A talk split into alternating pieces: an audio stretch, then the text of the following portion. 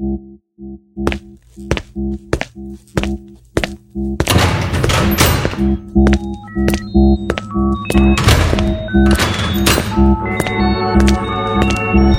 back, Andy. Hey, welcome back to you. I never left. That's a good point. How you feeling? I don't have feelings. All right, well, we got to work on your small talk. Would you like me to schedule that? Uh, no, we won't be doing this again. How about you just boot up Beyond Synth Season 7? As you wish. Beyond Synth. Season 7 sequence commencing in 5, 4, 3,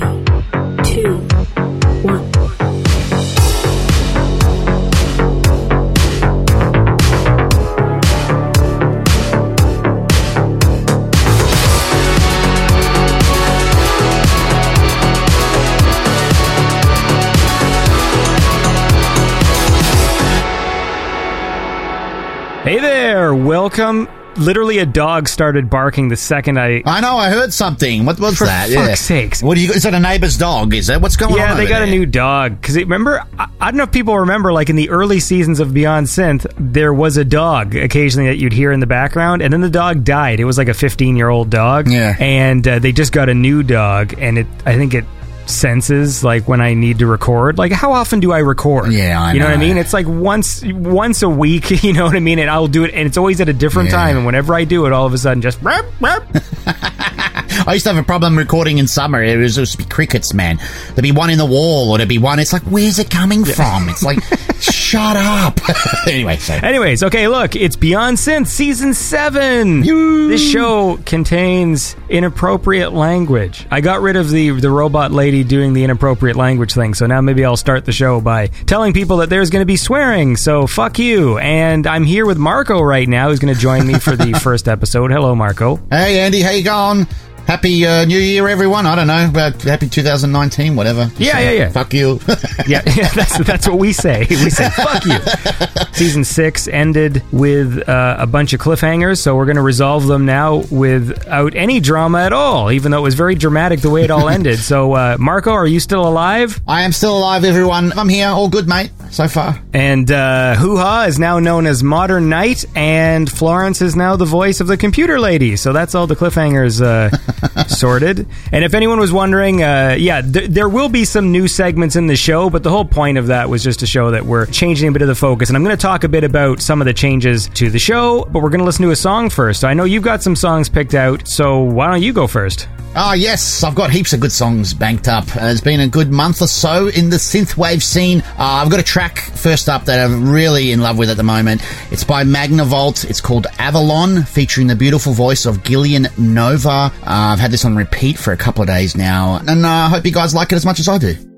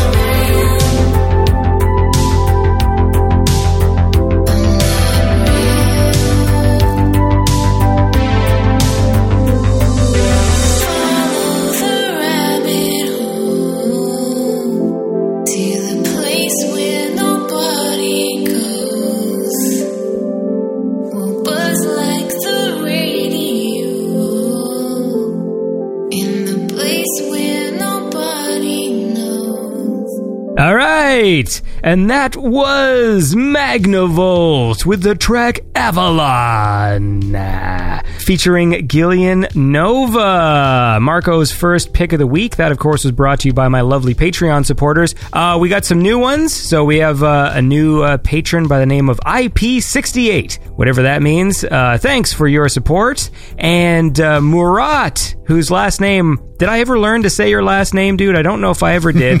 Murat, and then I, I assumed it was something like oh cute because the the O has two dots over it, the G has an upside down U over it, and then the next U has two dots over it. So it's like oh cute. Oh, anyways, uh, Murat has upgraded his support.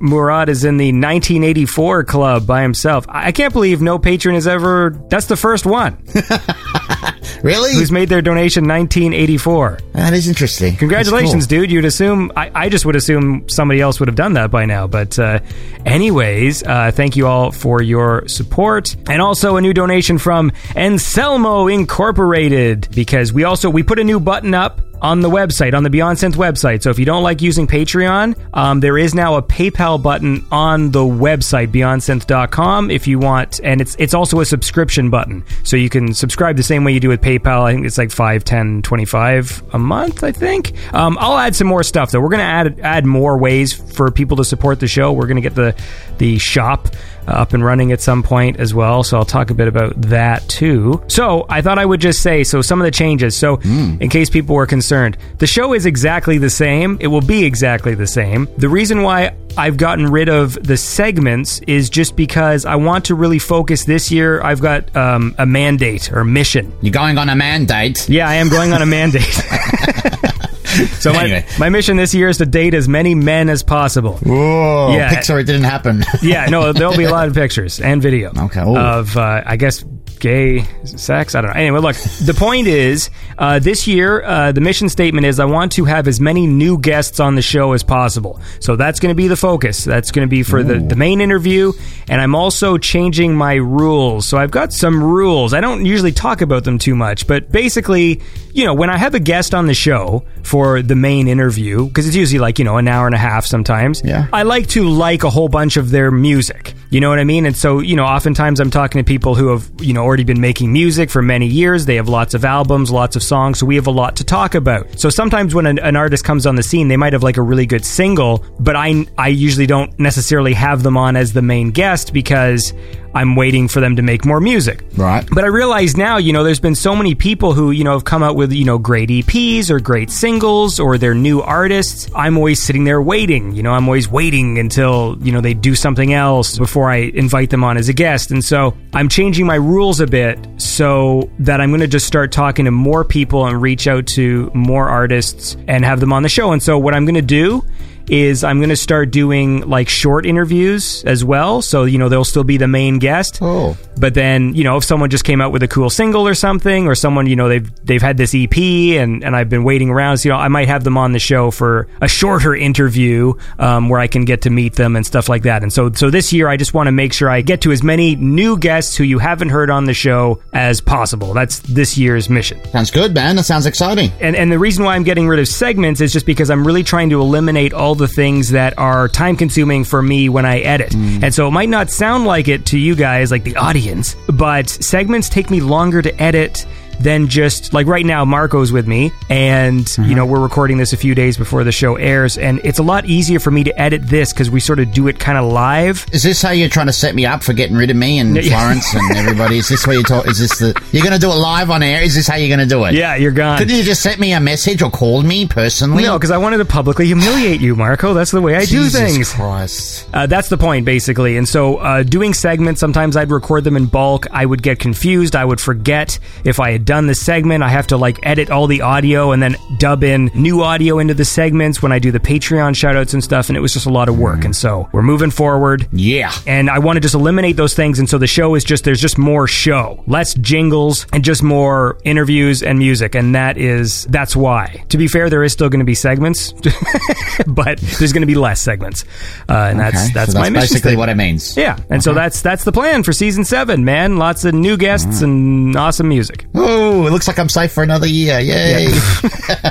well, regardless, like to be fair, even if I did kick you guys off of segments, we're st- we're still doing the uh, the monthly Beyond Synth Yeah. Family shows, and so you guys will still be there. That was a lot of fun. That was a lot of fun, that show, actually. Yeah, but, it, but obviously there will still be segments. Anyways, look, I'm gonna play a song, and then we'll uh, we'll keep talking. Okay, so Alrighty. here I'll play this song by Damocles. Um, this is from his new album Ministry of Synth. This is Never the Same.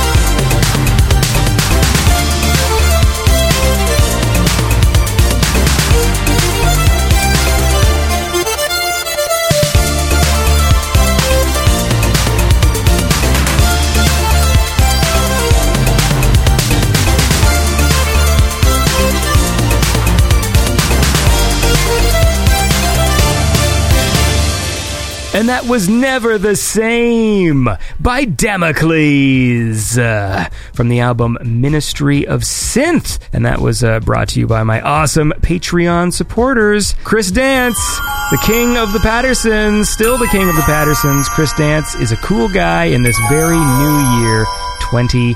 19. And joining him with the 6659 is Jose Arbello. Hello, Jose. I hope you're having a lovely 2019. It just started, so I hope it's good for you. And I'm here with um I'm here with Marco. That's right, the one and only. Yeah, man. So um you had a good Christmas, you had a good New Year's. Yep. You still haven't beaten Red Dead Redemption, so I can't talk to you about it. No, I've been playing it a fair bit. Um, well, not in the last, probably not in the last few days, but uh, been playing a lot of stuff, watching a lot of stuff. I guess that's what you do in wintertime here in the US.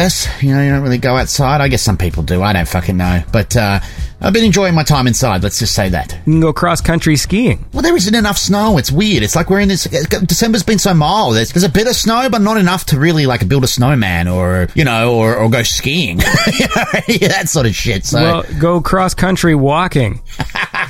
uh, yeah, nah, fuck that. Um, I, I actually did go for a workout today, and I think that's part of the reason why I got such a bad headache and shit. I'm so unfit, and I put on so much weight, but I'm like, nah, that's it. I got. It doesn't matter what the weather's like. I got to start doing some exercise. So I just walked up the hill and back, and man, I was fucked. Seriously, Jesus Christ, this diet's killing me, Andy. Are you going to do the uh, Rocky workout from Rocky 4? yeah, yeah, I got it queued, queued up on my uh, MP3 player. Do people still have MP3 players? I don't. I, I mean, I've got it queued up on my phone. That's it. You know what? My cousin, he has an MP3 player because he works. Uh, where the fuck does he work again? He, he works at like there's a government job where you're not supposed to have recording equipment. Ah, yes. but he likes to listen to music at work, and so he actually has an old MP3 player that I think got stolen because the house got robbed. Oh. And the problem is you can't get MP3 players anymore, right? Because everything is a smart device, and you can't have smart devices if it's like a government job where you're not supposed to have cameras in the facility or whatever. Yeah, I know that. Yeah. So they allowed him to have the MP3 player because that's all it was. Right. Whereas now anything you buy has a fucking camera and a microphone and Wi-Fi and all this stuff, and so Yeah. it's hilarious. Like, so he's like going on the internet trying to buy basically like an outdated uh, MP3 player.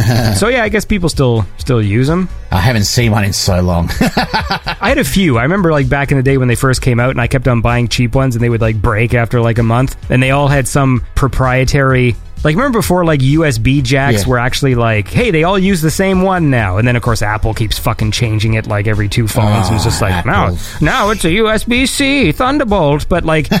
It's funny, like I go back and look at all these old devices I used to have before I take them apart for robot costumes, and a lot of them have these like weird USB connections Yeah. where the the end that plugs into the device is just Mm-hmm. this weird shaped thing, and it's like I guess they all wanted to get in the ground floor of having their own like proprietary cables and yeah. Fuckers. Yeah, a lot of them are very similar. They almost work with each other, but they're just not quite. Yeah. You know?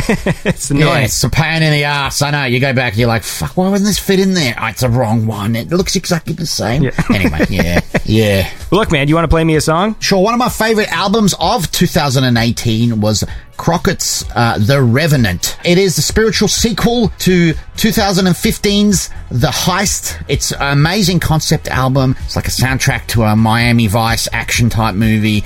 It's best listened to from start to finish. It really is amazing stuff. I love listening to it when I'm driving in the car. It is available at crockett.bandcamp.com. Obviously comes highly recommended. My favorite track off the album will probably have to be Break for the Border. All right, man, let's check it out. This is Break for the Border by Crockett.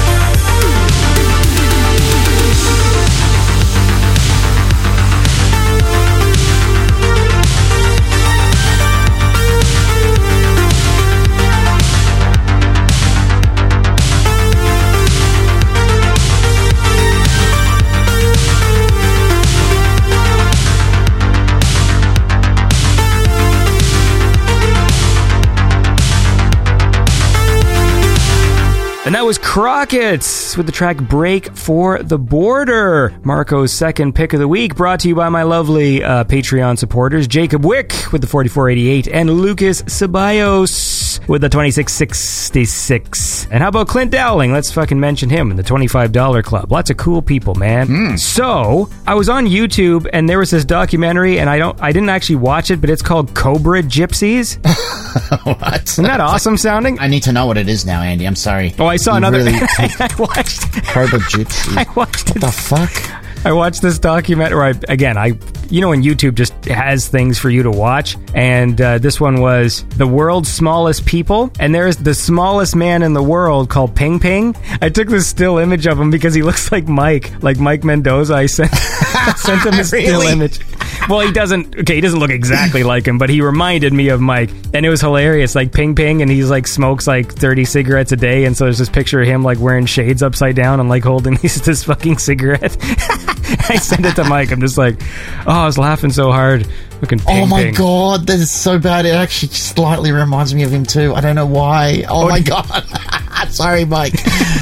oh my god, look how small he is. It's like mini Mike. Oh yeah, no, he's like he's the smallest man in the world. Fuck, because there's a guy with his hands on his shoulders. Oh my god, he is small. Two foot five, man. Whoa, no way.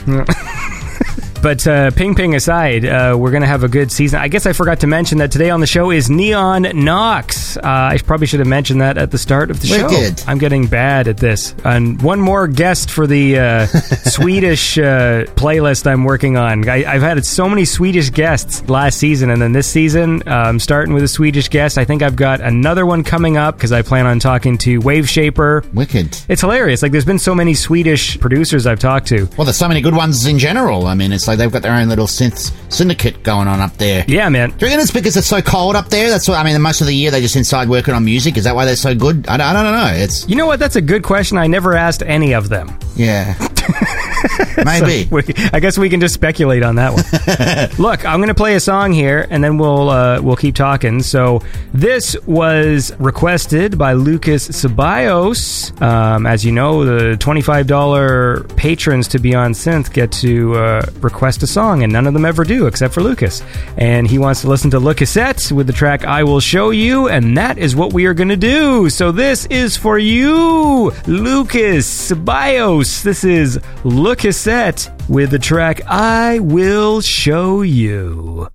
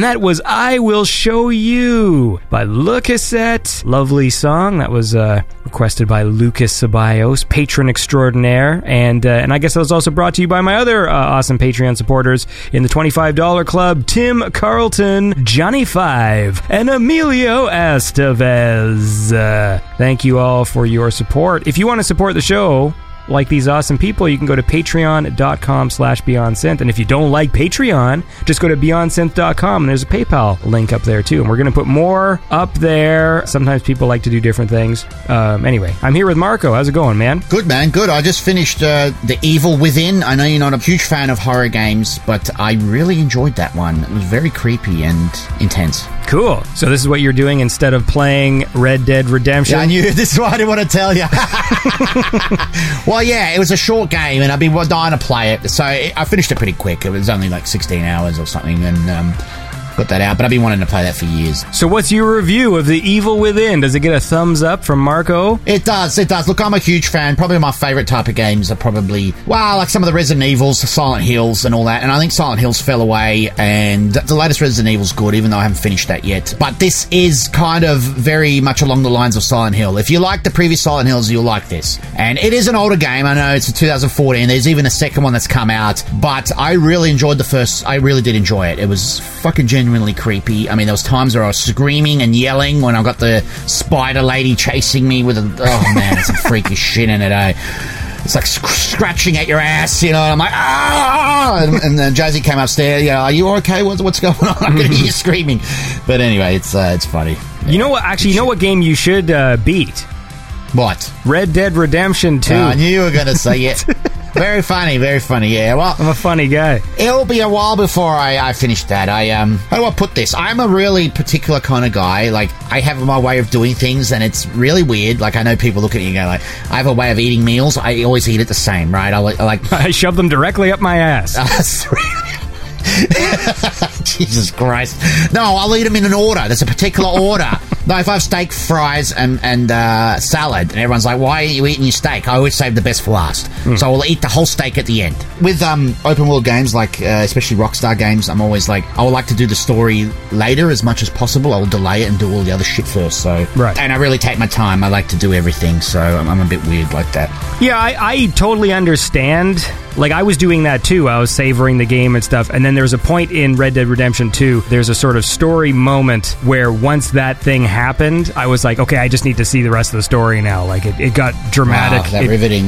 it, it got dramatic and, and sort of emotional, Yeah. and I was like, and I got to see this through. And then the game went on for so long. After that. But one of these days we'll do a show about it because I thought I thought the story was really really good. Like I was really happy with. it. Well, I'll get on with the game and then we'll be able to talk about it soon. Even if I don't finish it, at least we can talk about it a bit more. I'm di- I'm diving into the online a bit right now. I don't know how I feel about it yet. Really, like it's uh, it seems fine. Okay. Do you want to play me another song? Yes, you want another song? Okay, I can do that, Andy. Uh, I got a brilliant new track from Turbo Knight, who's been killing it lately. Uh, his new one, a really high intensity outrun track, is called Miami Synth Riot 1982. Can you give it a spin, please, Andy? I will do that. This is Turbo Night with Miami Synth Riot 1982.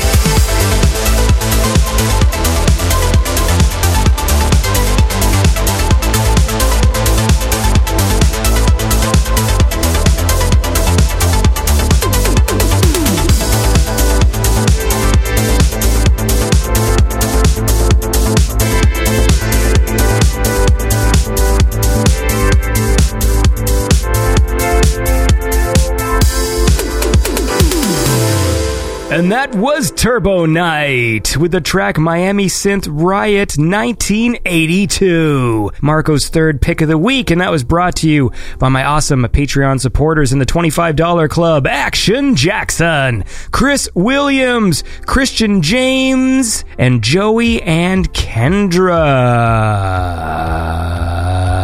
And I'm here with Marco. Hey, buddy. Hey, man.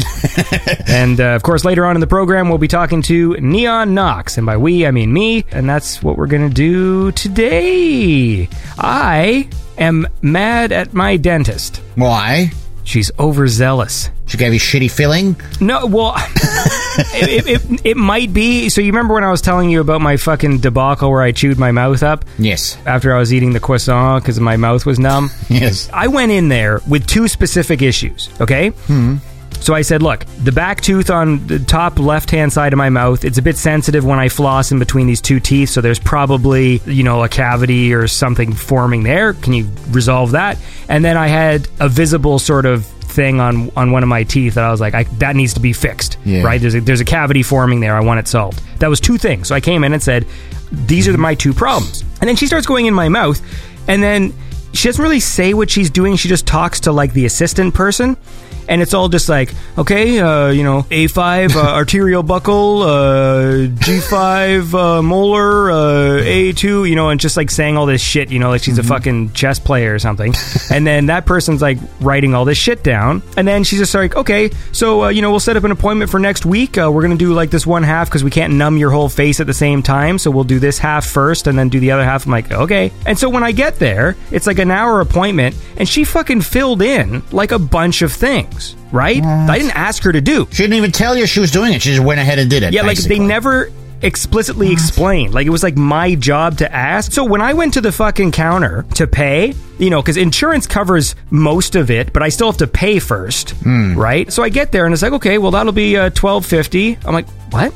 It was fucking one thousand two hundred and fifty dollars, man. Jesus Christ. I didn't know. Like they were just lucky that I had that money in the bank, right? And I don't know what would happen if I didn't. Like if I just was just like, yeah, there's only like 600 bucks in my bank, and like, okay, like what happens now? Like we gonna have a fucking standoff? Like you know? Yeah. So I'm so pissed off because since then, the right side of my face is all like sensitive to cold now. Like and teeth that weren't a problem before, oh, like my back molars that now she's fucking filled in, and so now like.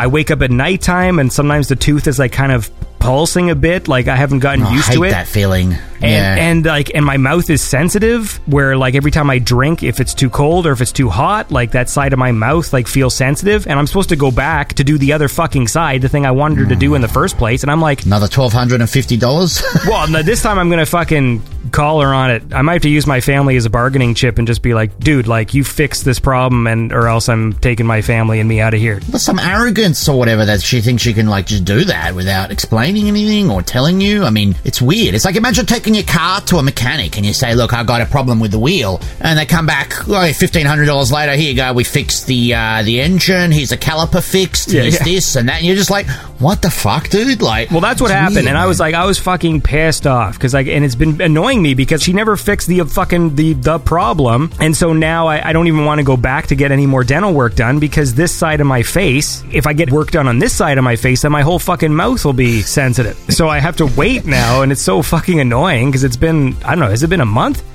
Been a while. Yeah, it's been about a month. Yeah, I think it probably would have been a month. Yeah, It's been a while. Well, what a pain in the ass. Shit like that really bugs me. You know, I hate shit like that. I'm just so annoyed because I'm, I'm just I keep on replaying in my head like, what would have happened if I didn't have the money? yeah, I know. That's a very real possibility. What are they going to call the police? Or I mean, usually you have to pay before you go. They don't just let you go. Yeah, I, mean, I don't know what would happen. I'd just be looking at them like, sorry, next time fucking don't do a bunch of random shit in my face, you asshole. I almost wish she didn't have the money. Like, I don't wish bad things, but I just wish, you know what I mean? I, I almost do to see what would have happened. To be like, well, fuck you. Why did you do all that work without telling me how much it was going to cost? You just went, yeah, like, you yeah, know. like it's what's weird is this. I bet you obviously, yeah. If I fucking asked and was very specific, like just like, okay, so what are we doing, like stuff.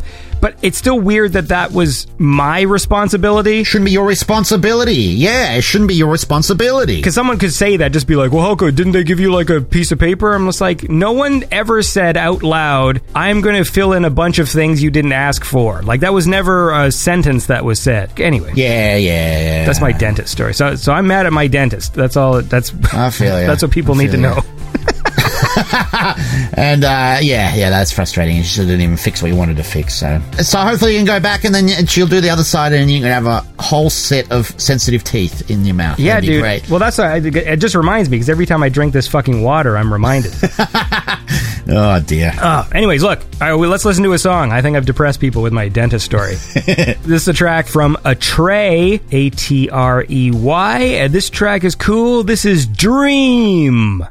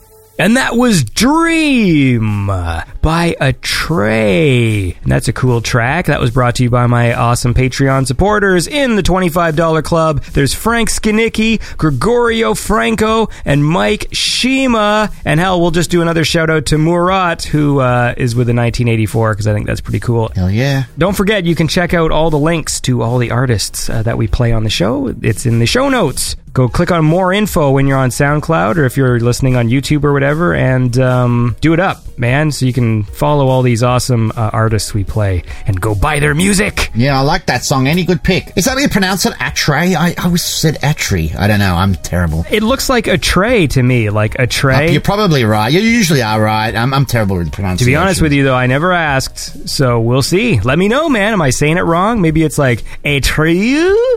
I don't know why it would do that, but that reminds me. That's like a, a never-ending story. oh yeah, uh, You know? Atreyu. I don't think I've ever cried so hard when that door, when that horse died. It was so embarrassing.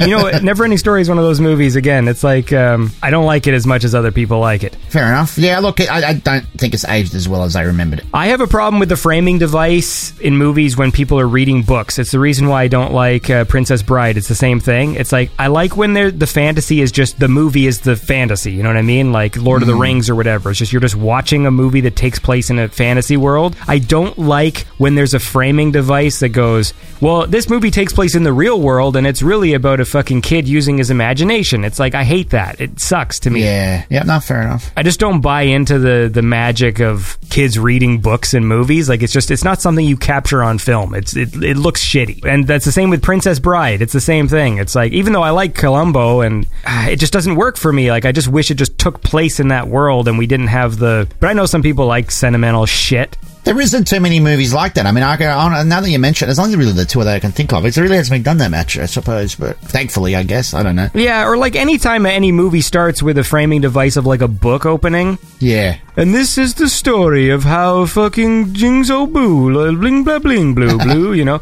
I'm incapable of coming up with a fake name. Did you have another song or did you play all your songs? Oh, I got one more. Okay, how about this? We'll listen to your song now, and then uh, and then I'll go chat with uh, Neon Nox. So what uh, what do you got, man? What have I got?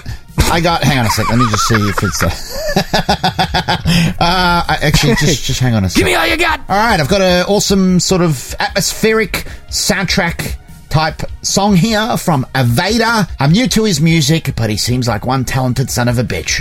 And the track is Ultima Thule. All right, man. Here it is. Uh, what a setup to this guy. All right, okay. Well, let's uh, let's listen to this track, man. This is Evader with the track Ultima Thule. That's how it's pronounced because it is a Kuiper belt object. But we won't uh, get too far into the nerdiness of that. Let's just listen to the song. This is Ultima Thule by Evader.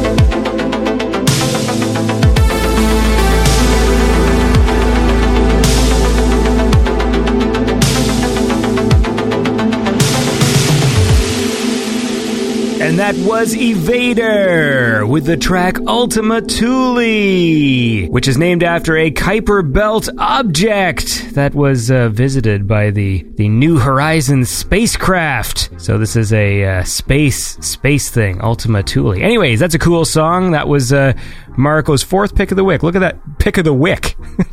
Pick of the.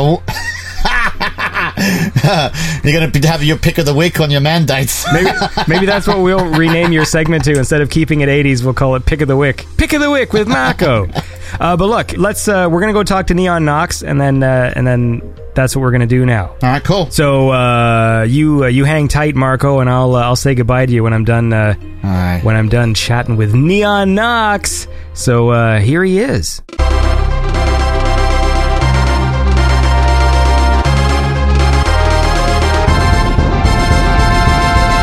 All right. Well, I'm here with Neon Nox. Hey man, How's it going, dude? it's good. It's good. You having a good day? Yeah, just came from job after hard day working. Yeah.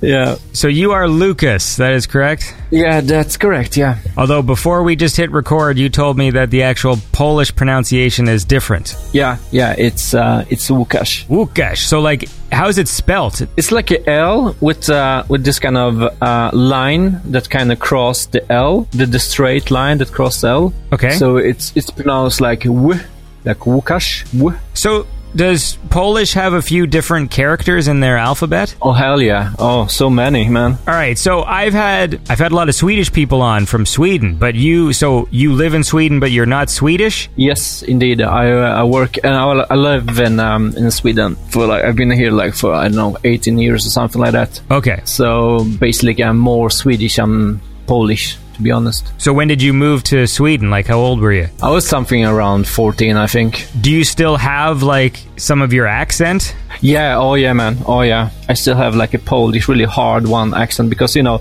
the Swedish is uh, a lot of like a singing language. How you pronounce stuff is goes like up and down all the time. Sure. And the Polish, uh, which, which is like a Slavic language, is more like uh, you know it's very the same sounding all the time. You know. Sure. So uh, it was kind of um, hard to adapt for me in the, in the start, you know, because I had this kind of really hard accent. But I think it disappears after a few years, you know. So, but you can you can still hear it. So why did you come to Sweden? My mom married uh, the guy here in Sweden, and she asked me if I want to move. And you know, when you are 14, you kind of doesn't have an opinion about enough uh, anything. So I was like, yeah, why not? So yeah, so I moved to Sweden. So how would you contrast life in Poland versus life in Sweden? I don't know, man. It's just it was uh, well, it was different, but um, I it was kind of strange because you know when you are 14, you kind of already have like a best friends and you kind of hang around with them and do all the stuff. And when you move in the summer, when we moved, it was when I was 14, it was like you had no friends and anything. So it was a bit tough in the beginning, but um, I get myself a computer and and uh, that kind of helped me in the start. yeah, yeah, yeah. so yeah, and TV games. Are you still in contact with your with any of your old friends from Poland? No, not so much to be honest. Mostly, uh, mostly relatives, like you know, grandma and stuff like that. But no, I, I don't have any, almost any contact with the friends at all. You know, you get new friends, and the amount of friends you can have when you're over the thirty, it's like you know, you just pick some, and then you don't, you don't have energy to have more friends. you know how it is. No, it is. It is that way. It's funny. and then once I started having kids, I don't see any of them either. But it, it mostly is just because it's so tiring. Like I'm always tired, and so when the option is to go out and hang out with people or sleep, Yeah. I choose sleep because sleep is very important. I totally understand you. My best friend, uh, he got uh, kids two years ago, and he's constantly tired. But you know, you really appreci- appreciate him. I really appreciate when I we meet together and you know just have a good time together because it's a for him it's like a good quality time and for me too. So you know, yeah, yeah, yeah. it's a bit different. But you are you in this kind of uh, parents paradox? For me, it's mostly it's it's I'm in the podcast paradox because like I spend most of my time editing the show. That's pretty much what I do all the time. Is I just I record myself talking to people and then I edit it and play it for other people. and that's my life. Awesome. What about the ladies then? When you went over to Sweden, was like the ladies better looking? I asked the important questions here. Yeah, you do. Yeah. Well, you know, it's it's um, I don't know how to say it. You know, I'm um, Are you being diplomatic? yeah, I'm tr- yeah, yeah. Well, you know, I'm I'm a merry man. Mm-hmm. Oh, I well, I have I have a girlfriend, so so it's kind of hard to talk about this kind of stuff at the moment. But uh, you know, it's it's it's both have pros and cons. I would say, yeah, yeah, pros and cons. There, yeah. I just like putting people on the spot. Yeah. I don't really because I don't I don't really know them. um, Swede Sweden Sweden. See, when we think of the Scandinavian countries, we think of like the tall blonde women. Yeah, that's that's kind of like that's what it is. My my girlfriend's tall blonde, so Yeah, That's- and that's Poland. on I, point. I don't really know Poland though. Is Polish more like short ladies with brown hair? I don't know, man. I, I mean, I uh, yeah, I think so. I don't know. It's like I mean, you know, you had they have this kind of Slavic look. I think you know, it's Or I like are more- Polish women like hard, like they can fucking punch you in the face? Is that what they're like? Yeah, yeah, yeah. Totally. They totally can punch you. I guess so. Yeah.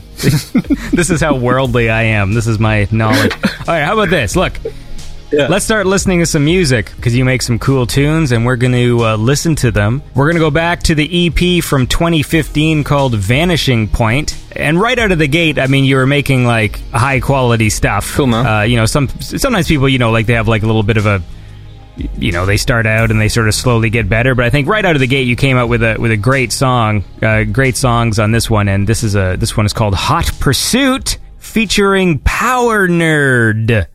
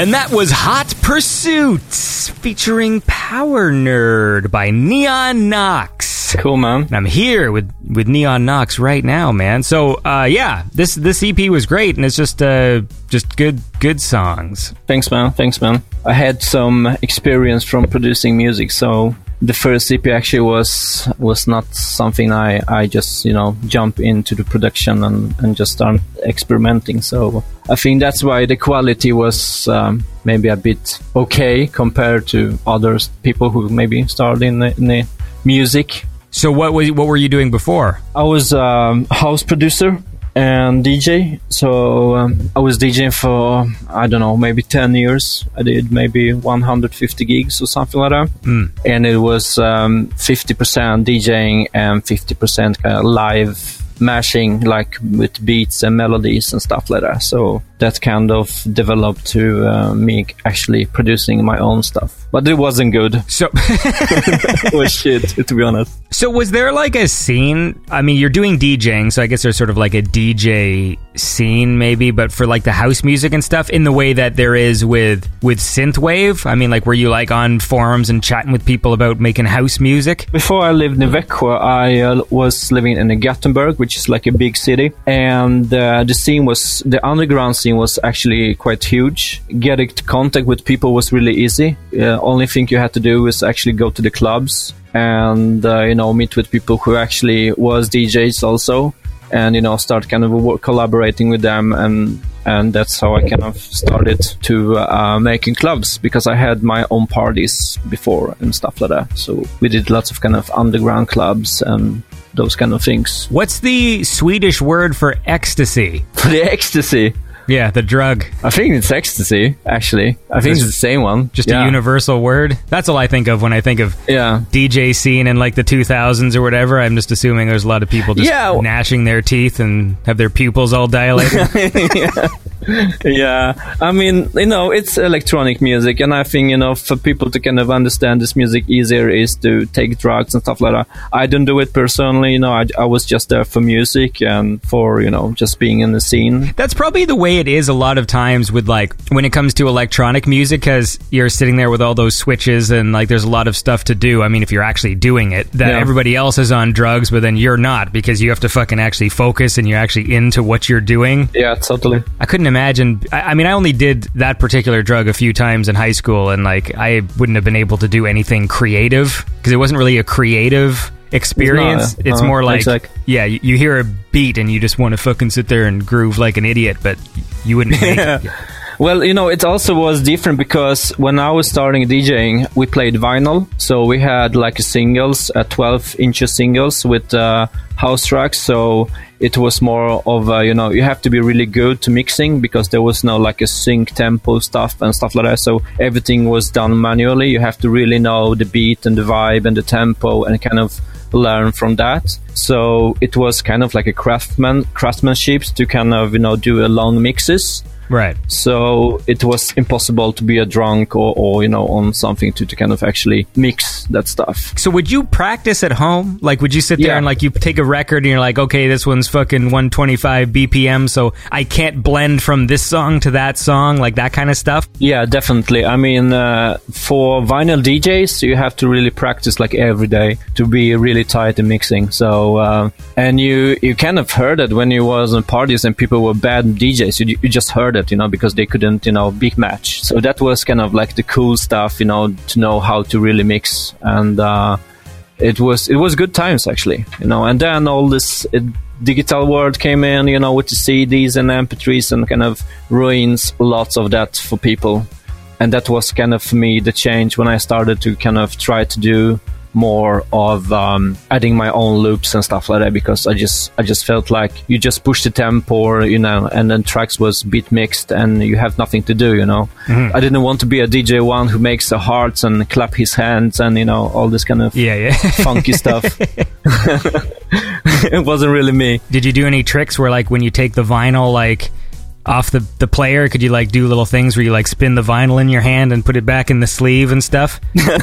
Uh, yeah, we, we'll do, we did lots of kind of stuff. You know, back in the days when you had like those cheap turntables, you could mess around with them by calling on your cell phone. So if you had the DJ who was playing, you could call to your like an old Nokia cell phone, and the signal from the phone will uh, get into the vinyl, and you would hear it out to the out from the speakers. Okay. so we were, yeah, so we were doing lots of this kind of stuff, or you will like turn off the power of the uh, turntable, so the turntable was like slowing all the time, so you have to like pitch it the, the tempo, and then when you realize you know the tempo is wrong, you're just like, oh shit, this doesn't work, you know. So we did lots of kind of pranks on all the other DJs all the time, but. so uh, yeah, it was good times, really. And also, and back in that time, you know, when uh, the house started being big, you know, everybody was that didn't understand really. The popular people who went to the big clubs, they really didn't understand music because all of what they was playing was like R and B and pop music. So people who was on our parties, they were they were there for the music. So you know, you could do all this kind of stuff without feeling silly. How quick was the decline of that scene? Like, because you were saying before, like with like MP3s and, and things like that, like once that stuff started to come in, I guess that would have changed the whole dynamic if someone could be a DJ without having to be good at it. Yeah, well, for me, it took a long time because I, I just loved vinyls. Mm. It was like a culture now because every Friday I went to a shop uh, where they sold like uh, 12 inches singles, you know, and with like really underground house music. And you could like meet all the people there, like, you know, all the DJs who was like playing this weekend. And it was kind of cool place to be. And when the CD and MP3 came in, you know that kind of culture just disappeared. So for me it was just kind of really crushing because that kind of feeling of being on a fridays and buying violence and talk with the people that kind of fade away a lot. So it was more like everybody could be a dj and you have you had this kind of feeling that the craftsmanship you've been working on just disappears you know so Do you like watching those videos on YouTube with the DJs who have all the equipment but they're not actually doing anything? Yeah, I love them. it's the best thing ever. yeah. So that that's why I started with the, you know with the Ableton and all those things because I just I just want to you know do something more than just pushing to play. You know. Yeah, that makes sense to me, man. Well, how about this? Let's listen to another song. Cool. So here's a cool one. This is still from uh, Vanishing Point, and this was another one I dug. This is Greed in the Sun by Neon Nox.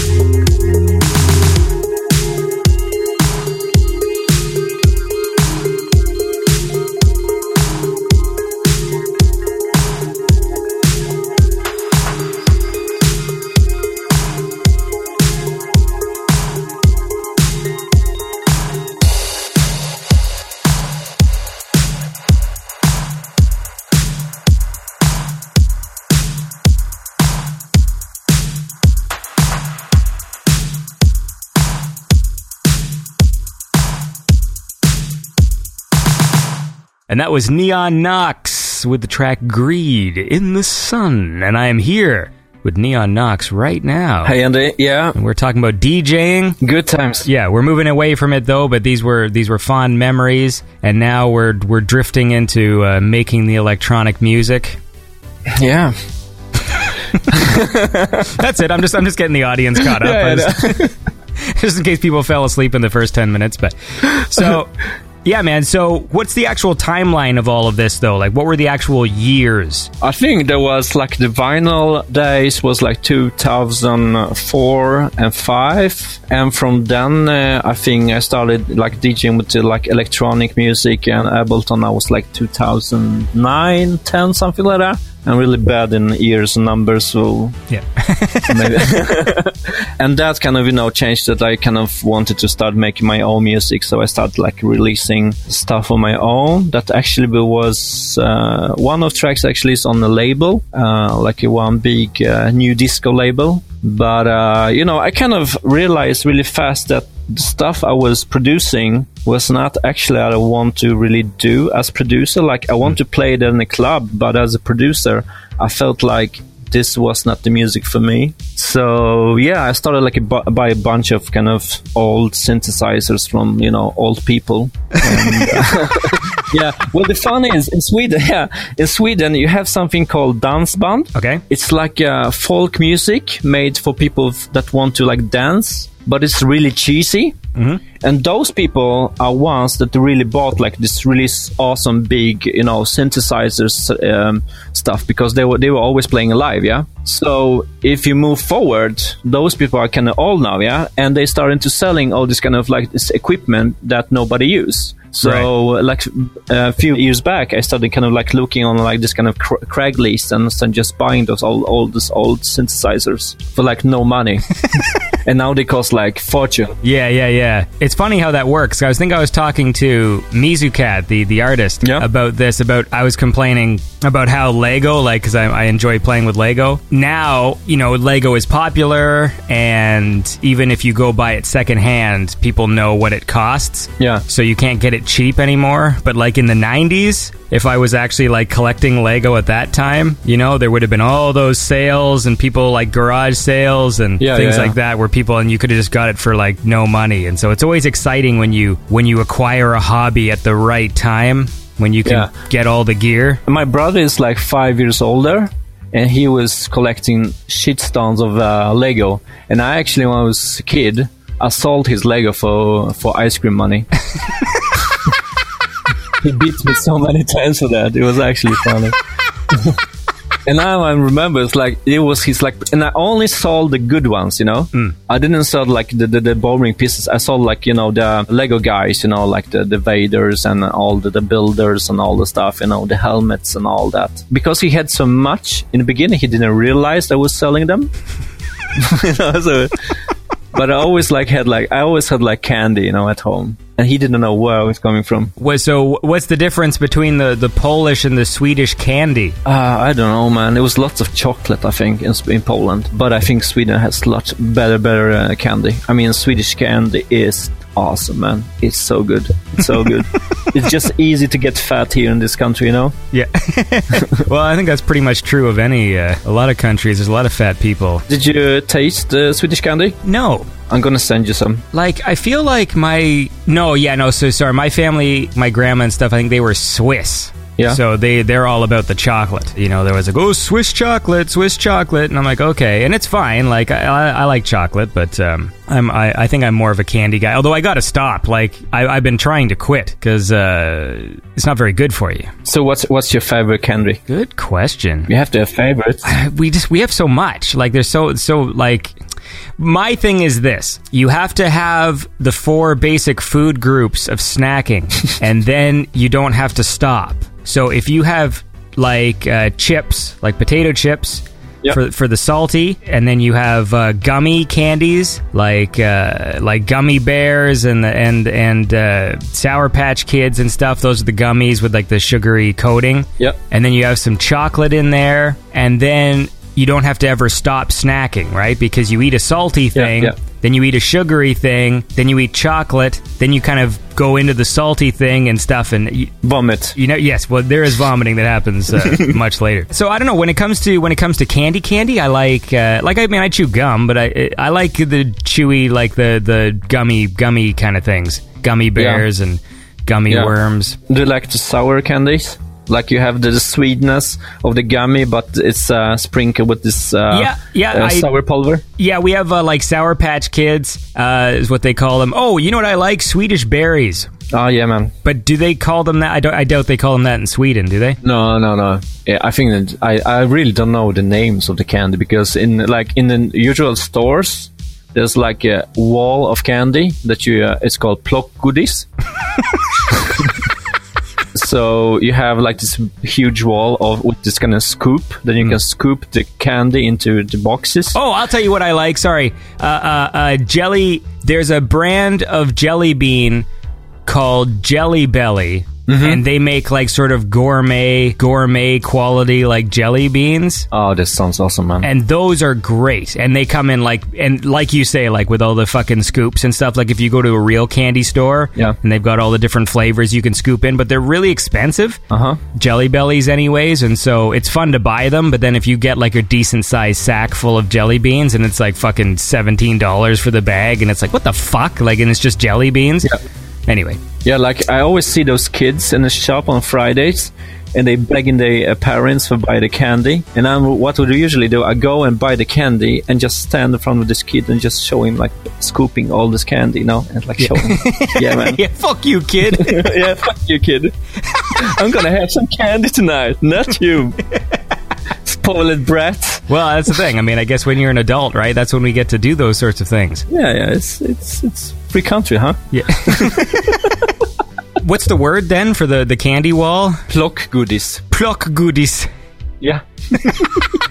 So what does that mean? Is goodies candy and pluck is what? Like bins? Uh, uh, plock. It's uh, it's when you when you're picking picking picking uh, candy. It's called picking candy. okay. Pluck goodies. Yeah. I don't know why that makes me laugh, but Yeah. pluck goodies. Well, look, we're going to move forward here. We're going to go to 2016 to the Beyond Earth EP, and uh, we're going to listen to this track because it's cool. And it's sort of a dancey one, so maybe this is like kind of going back to your roots a bit. But this track is called Final Voyage Oh yeah, man. by Neon Nox.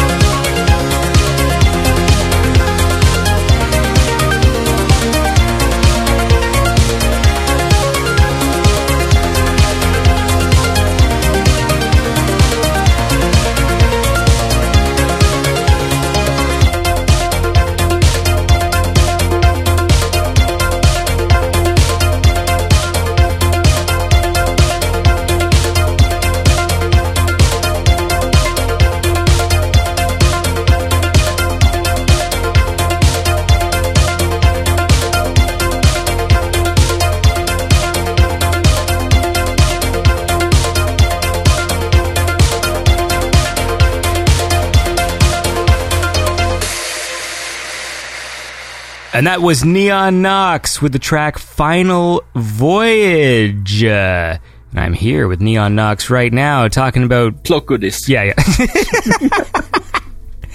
Candies in Sweden.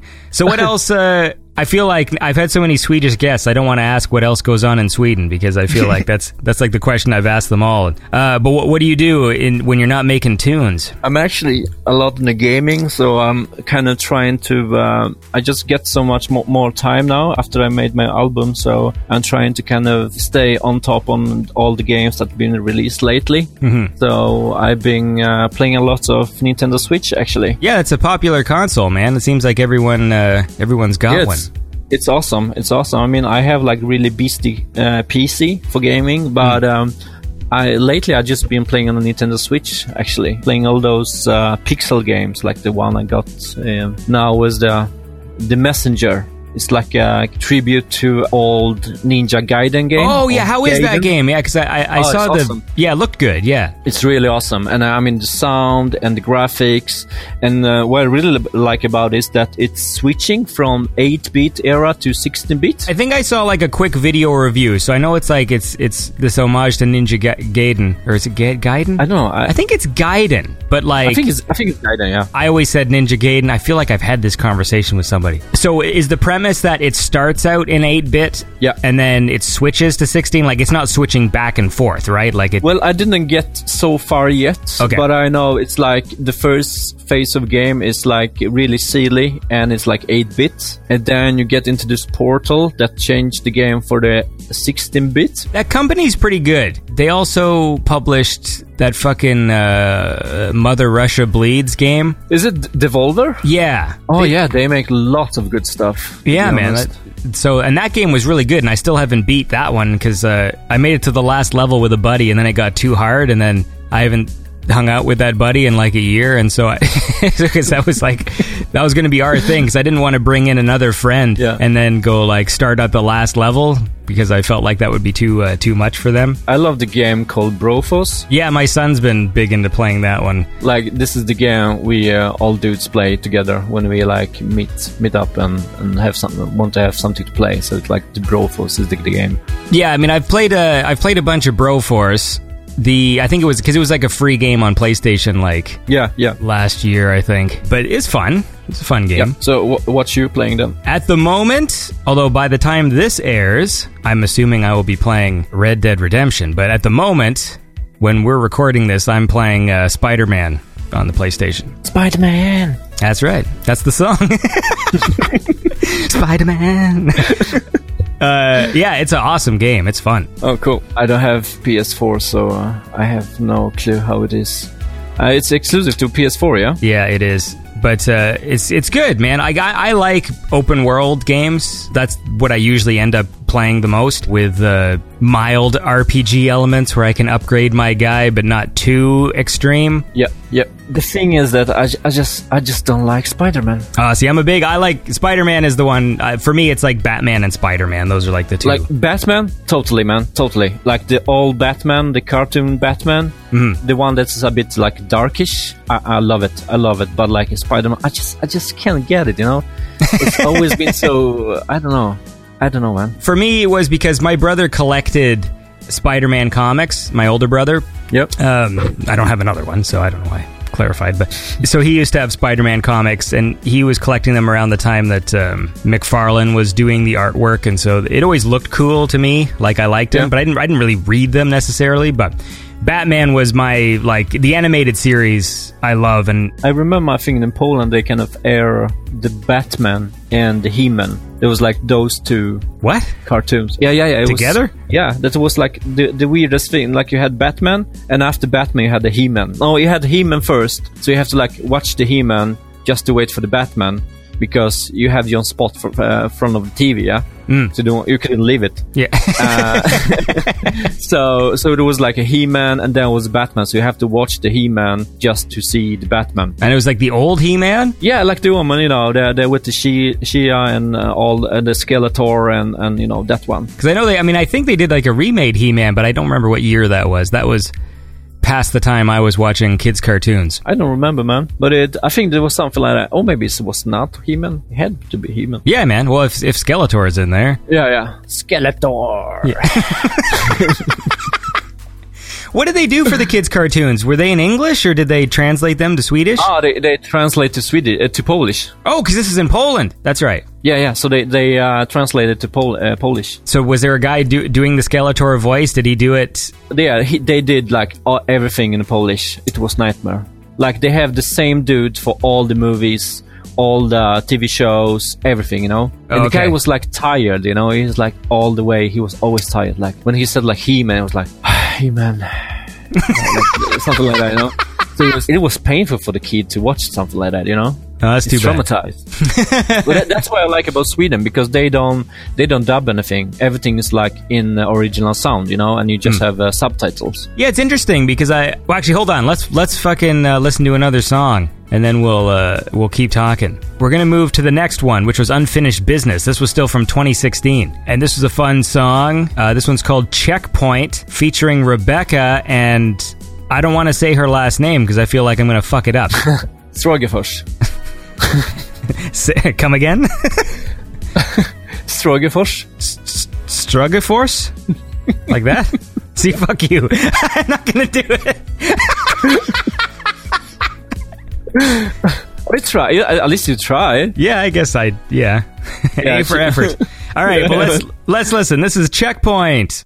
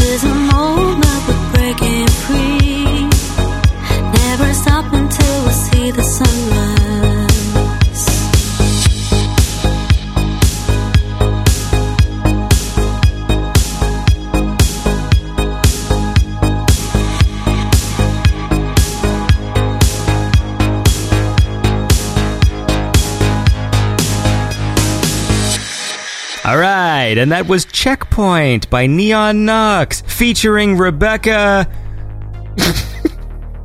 Stragefors. and uh, and I'm here with uh, with Neon Nox right now, Lucas. Um, so She actually has a new a new nickname. yes, I noticed. So so on the newest album, uh, you had a track that was featuring RBKA. So I'm assuming that's her. Yeah, totally. Okay. We decided it'd be just easier to kind of use her uh, artist name than real name. Uh, her real name's easy to say. We're just talking about cartoons. Yeah. Because I was gonna watch some old, uh, some anime cartoons I hadn't seen, and sometimes when you see the old dubs, because I would watch them in English, some of the dubs are terrible. Like they're just really bad, and like Yep. I don't know how how well Polish the timing, because that's the big thing with different languages is the timing, and with like anime, it's like they had to fit so many words into a small amount of time with the English dubs. Yep. You know, so every time someone's like, "But what do you mean? Well, we have to go, but ah, bastard!" and like, and and they just like, there's so many words that it's hard to take it seriously. Yeah, and also like you know, uh, I remember the sound was always a bit lower, like you couldn't really hear the the action going on. Okay, So it was you know like it was like if someone was like swinging something or breaking or going in, it was uh, a bit always lower because the voiceover had to be like super loud. right. It was painful to watch actually. Did the guy doing the voices like, did he try and do impressions of the characters? Like, did he do like a Skeletor voice, like in Polish? No, we actually just hear the Skeletor really saying that, but they always play it with like a delay, so you could hear like actually the English.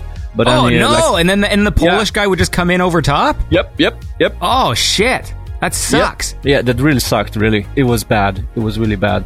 But I think like when the ba- the when I did the Batman, they actually like put the effort to actually dubbing it. Right. So it's and I think I, I don't know if I remember, but I think uh, Batman had like less less of dia- dialogue compared to like He-Man. Yeah, that's possible. Yeah, so I always felt like the, the He-Man was the one that they always talk so much. So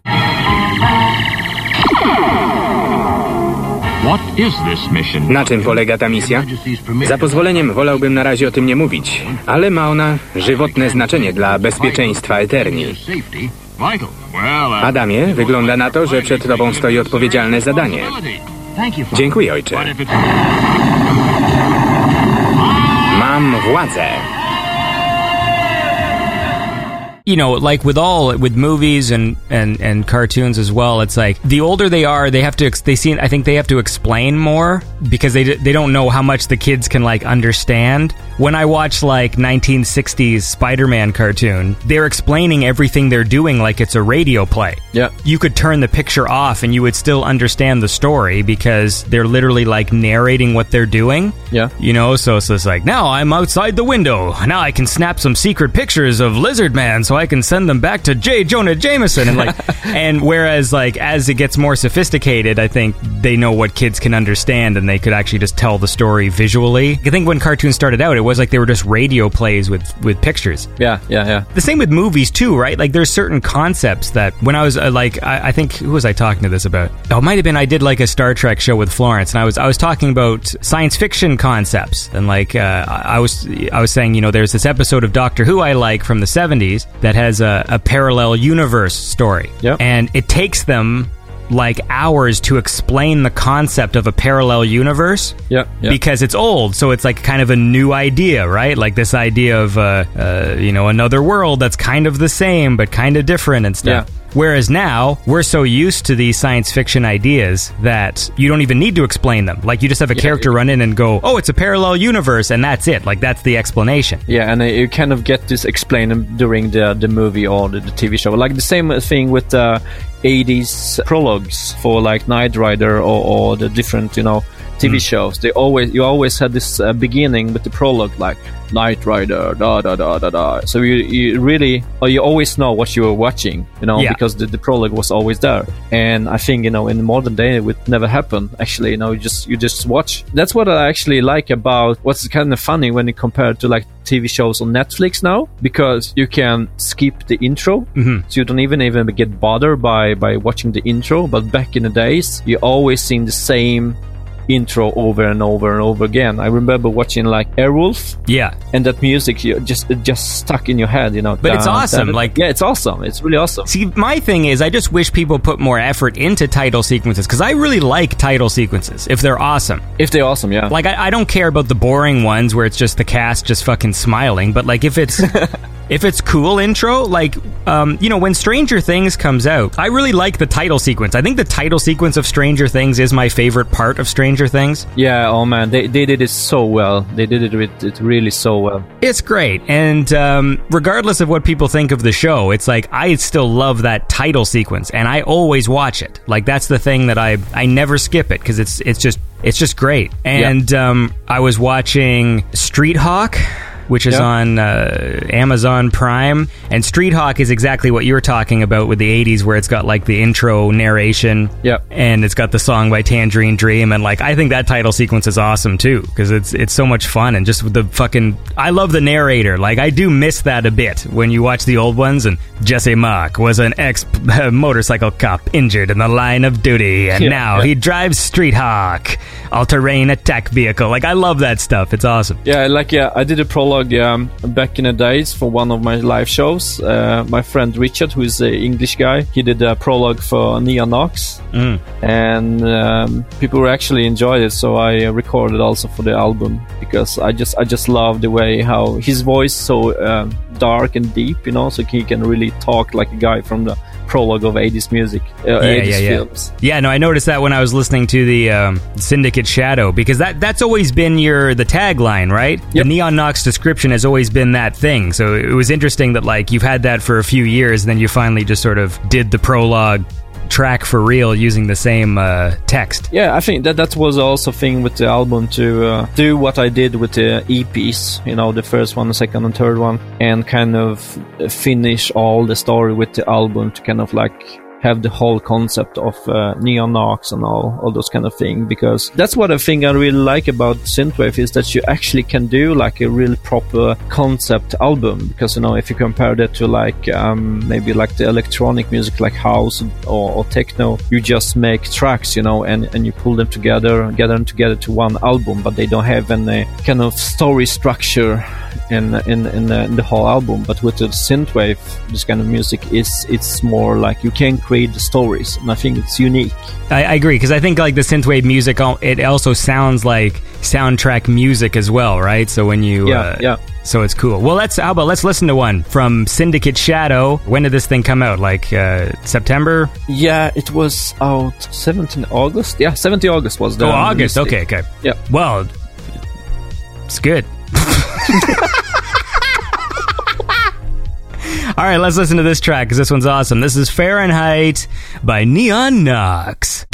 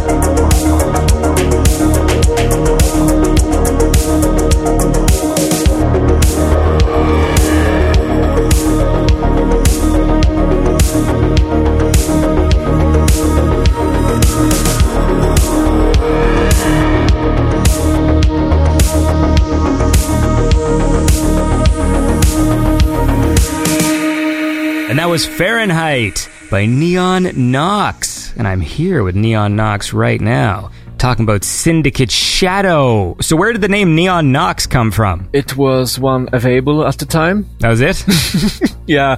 Well, uh, I, I think I talked with someone about that. You know, like coming up with a name for synthwave artists, and and you know, when you're kind of starting out with the synth, it's like you won't have something that really sounds like 80s. What is more 80s than neon? And I think the neon. Uh, I think the first name was like a neon night, but uh, there was some other artists that uh, had the same name. So I just started googling what's night in different languages, and I found uh, Latin for night is Nox. So I was like, all right, that sounds good.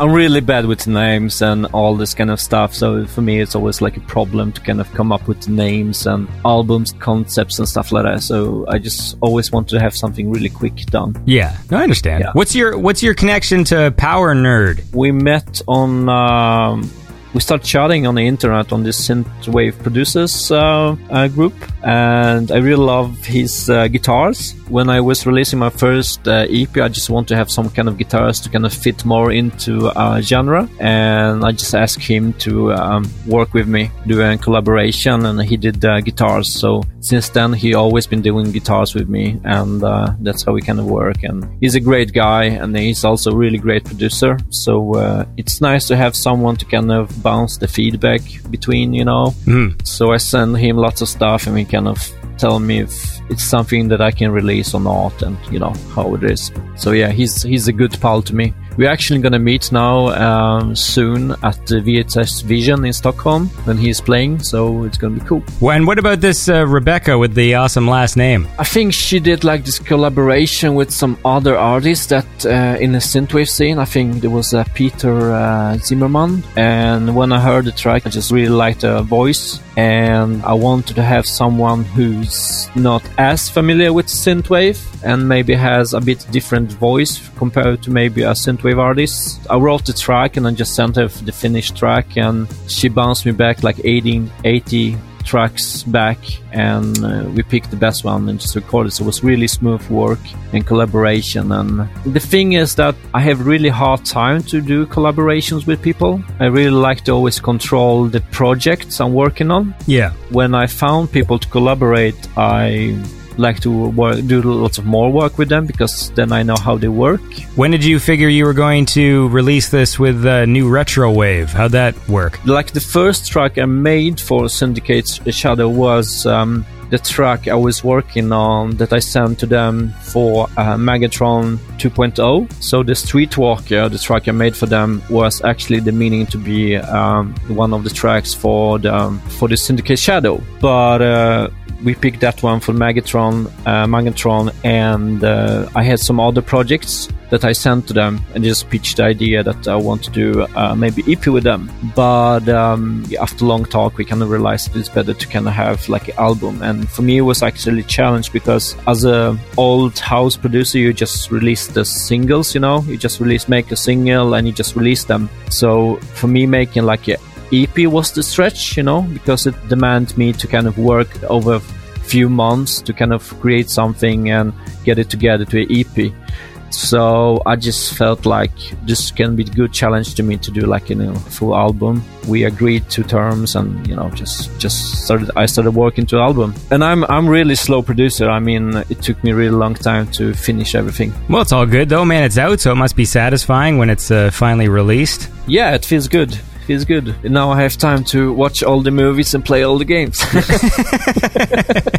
this is the best time actually after when I release something because then I have a time to uh, just sit in the studio and you know just make noise to be honest i often just sit with the synthesizer and you know and design sounds and just play around you know with the ideas and uh, often they they're not even a tracks it's just like you know scores and just like short loops that i save them for later and that's how I mostly I work. You know, I, I never kind of sit and like, okay, let's do a beat, and now let's make the bass line, and now it's time for the lead. I mostly just gather ideas and bounce them to audio, and then I just mix and match them together to, to tracks and, you know, arrange them, all that. So now it's like the best part to be in the studio because you don't have any, you don't have an expectation and you just, you know, just, just have fun, to be honest. Yeah, yeah, yeah. Like I hate going to studio, turn up PC, and just start clicking in the in the program. It's for me, it's so uninspiring. So that's why I kind of like to have hardware because it's small. You can just touch stuff and you can tweak them. You can move knobs and stuff like that, and you just come up with the crazy ideas. Do you ever just sit down and then all of a sudden you realize you're playing like weird Swedish folk music?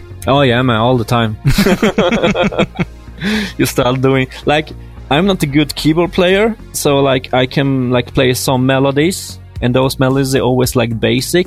But the funny part is that when you know the basic melodies and you just start to de- designing the sounds, that basic melody change to kind of something really complex because the design of the sound can be complex. So it's really fun to kind of like just just play around. Well, I, I agree, man. I, I enjoy uh, noodling with keyboards. I like going to the uh, the music store that's uh, sort of near where I live, just because they have lots of really expensive keyboards, Yep. and uh, it's fun to just walk in and play them and leave, Yeah. and then not to spend eight thousand dollars on a fucking Korg or whatever the fuck. It's like they. There's some really expensive keyboards. Like I would love to have one just to have one because they, they're so awesome, but. Uh, They are super expensive. it's like the kind of money that I've never actually seen in my life. And so when I see like a keyboard that's like, wow, I don't think I've ever even had that much money in the bank in my life. And here it is, just for one fucking keyboard. Uh, when I decided to move from Gothenburg to Växjö, which is like a small uh, southern city, I realized like I have uh, much more time for myself. If you know what I mean, it's like wh- when I was living in a big city, there was always something happening. Like there was always some kind of event or uh, there was some kind of club going on and stuff like that. But I never actually spent time for myself. Sure. So when I moved to the Växjö, it's like okay, now I have plenty of time to kind of really start to expressing myself. Um, and also like it's now it's much much much more cheaper to live in small city than like you know the, the capitals and stuff like that. So Yeah, yeah, yeah. so for me it's actually perfect to do that. And um, i'm near the nature and all that so yeah Well, man, nature's good, but you know what else is good? Listening to more music. So let's, uh, and that's a segue, by the way. That's uh, that's why I get paid the big bucks. Uh, here's another track I dug from uh, Syndicate Shadow. This is "Payback" by Neon Nox.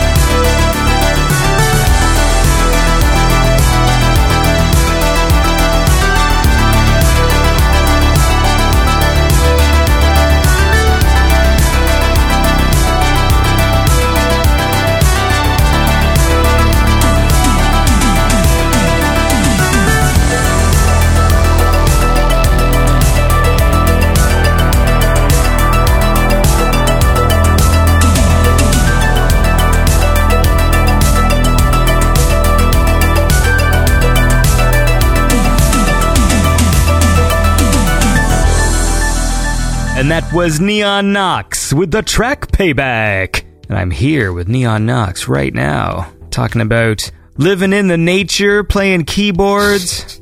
And all that. oh man. But yeah, man, we can probably wind this down. But is there something that uh, we didn't talk about that you want to talk about? Nope.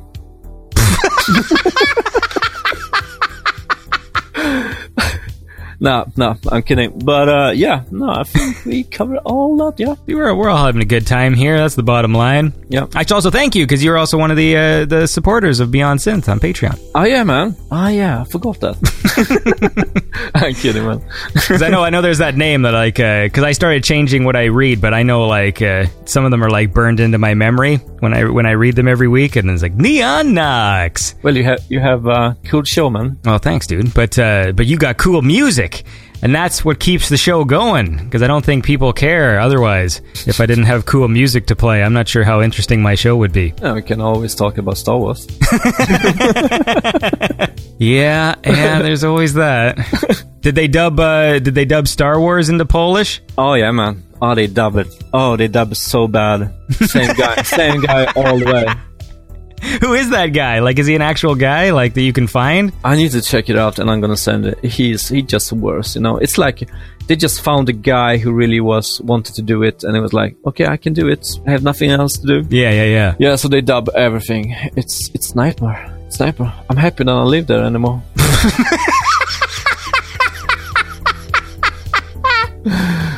oh Ah, stupid. well, look, man. Yeah, Nice to get to know you. Look forward to more cool tunes. yeah, man. The uh, it's all good. Uh, maybe we can end on a track because there was another one I dug from the album called "Risky Fulfillment," which is a, I think, an homage to Risky Business. That's right. That's right. Are you a fan of Risky Business? One of my favorite 80s movie, to be honest. And uh, Tangerine Dream, big, huge fan of them. Yeah, they make some good shit. I I uh, I was completely surprised that they did the score to Street Hawk. Like I didn't know that that was a thing. Yeah, yeah, yeah, yeah. That's right. And they actually, uh, I don't know if they used the same track in uh, Grand Theft Auto, GTA 5. Oh, did they? It's when you do those uh, haste missions. Oh, I didn't know that. Cause I, Yeah. I only played like one or two heists because I'm not good at that. Like I love Grand Theft Auto, Yeah. but I'm not good at it, and so I never really enjoyed doing the heists unless I was playing with friends because like I would be the guy who would fuck the mission up because I'm not good. Like it's like anytime it's just like oh you got to get drive the getaway car. I'm like all right, you guys want to fail this mission because that's what's gonna happen because. Yeah, I'm like- the worst driving. I'm terrible at in, in GTA. Like I don't drive in real life, and it's probably a good thing because if you saw me drive, I'm the worst. Like it's it's weird that I've never. I'm like 37, and I've never gotten better at driving in video games. Like I've never improved. I just always crash. The car always flips. I can fucking flip a car that isn't even moving. I'm that bad. Like I'll just I get in and like fucking turn the key, and the car just fucking flips on its back. Yeah, I know, I know what you mean. I know what you mean. Like the GTA physics in the cars is just worse. You know, it's like you flip for anything. Yeah. Oh, that's that's the rock. Okay, I'm gonna do 360 with my car. Mind you, it's a lot worse in the old games because when I went back and played Vice City again, just to remind myself, I did that show with Marco where we were talking about Vice City, and I forgot how insane the car physics are in those old ones. Oh yeah, Like those are the ones where you fucking you, you you you drive really slow, and if you just hit something the wrong way, your car just does the most insane things. Like you can hit a guy on a bike, and you're in a car, and then your car just like shoots sideways like across the road and smashes into a building, and like what? Like it's like horses in Skyrim. it's, it's it's the same thing. You uh, control a weird kind of car that looks like a horse. yeah. it just flips. I seen like the craziest videos on the YouTube of the horse in Skyrim. Yeah, it's true because like uh, the way it controls, it's almost like it's like a train on a track or something. Like yep. it's not like smooth 3D movement. It's like it wants to always move in a straight line, and then you have to sort of turn it and then move in that other straight line, Yeah, and, yeah. and so it it's a really weird feeling. It's like you're in a mine cart, but you get to see a horse head bopping up. Yep. Well, anyways, dude, look, uh, it was good talking to you. Have fun in Sweden. Eat lots of candy at the uh, goodies. What was it? Uh, pluck goodies. Pluck goodies and uh, get some sweets and fucking tease some children because uh, they don't get to have any. I will do that, sir. I will do that. and then we'll uh, we'll listen to this fucking song, man. This is uh, risky fulfillment, and I've been uh, chatting with Neon Nox. Do you want to say like a little goodbye? No, it's cool, man. It's cool. How did it went? uh, I'm kidding. I'm kidding. I'm I'm a worse when it comes to interviews. Hey, man, that was okay. I did the same with the Marco like a few years ago. Ah, cares about that guy. Marco's a jerk. Oh man.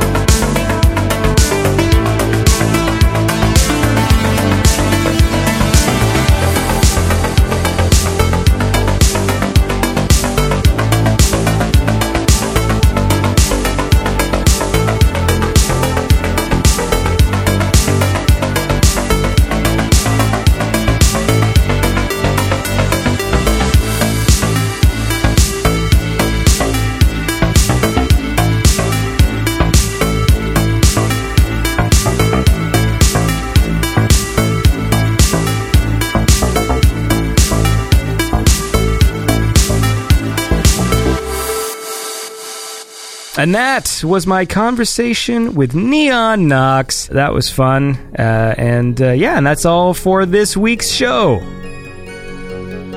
you want to say something? Uh, sorry, I thought you would. Uh, I am. I'm. I'm. Yes, I am wrapping up the show. That's true. Yeah, that was great. I, I'm a big fan of Neon Nox. Uh, great interview, mate. Uh, love the guy. I hope you all, uh, listeners out there, tune in next week uh, to Beyond Synth, and I hope you guys all have a lovely weekend. Thanks, Andy. Thanks, everyone. See ya. All right, Marco, you have a you have a lovely week. Uh, we're gonna we're gonna put you on ice for a little while. I every time I say goodbye to you, it's gonna be like you're getting fired. So what? What does that mean? You're not going to have me on the show for a while? Is this was that what this means? Is that what you're saying? What's going on? You're going to put me on ice? No. What do you mean exactly? You haven't really explained everything properly. How you're going to do things? Yeah. Yeah, I, I want to keep you on your toes. You bastard.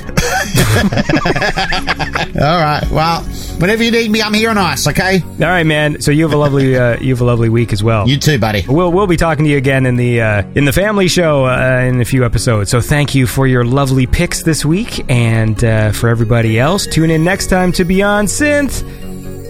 What's the catchphrase again? No, I still haven't got one. I was waiting for it. Come on, man. You got to have something. You like how I built up as if I had one? I know. I was waiting for you. Like it's like you're going to say it, and I'm waiting. I'm waiting. I'm waiting. The anticipation, and then nothing. Tune in next week, everybody, to Beyond Synth. the best synthwave show in the planet. Perfect.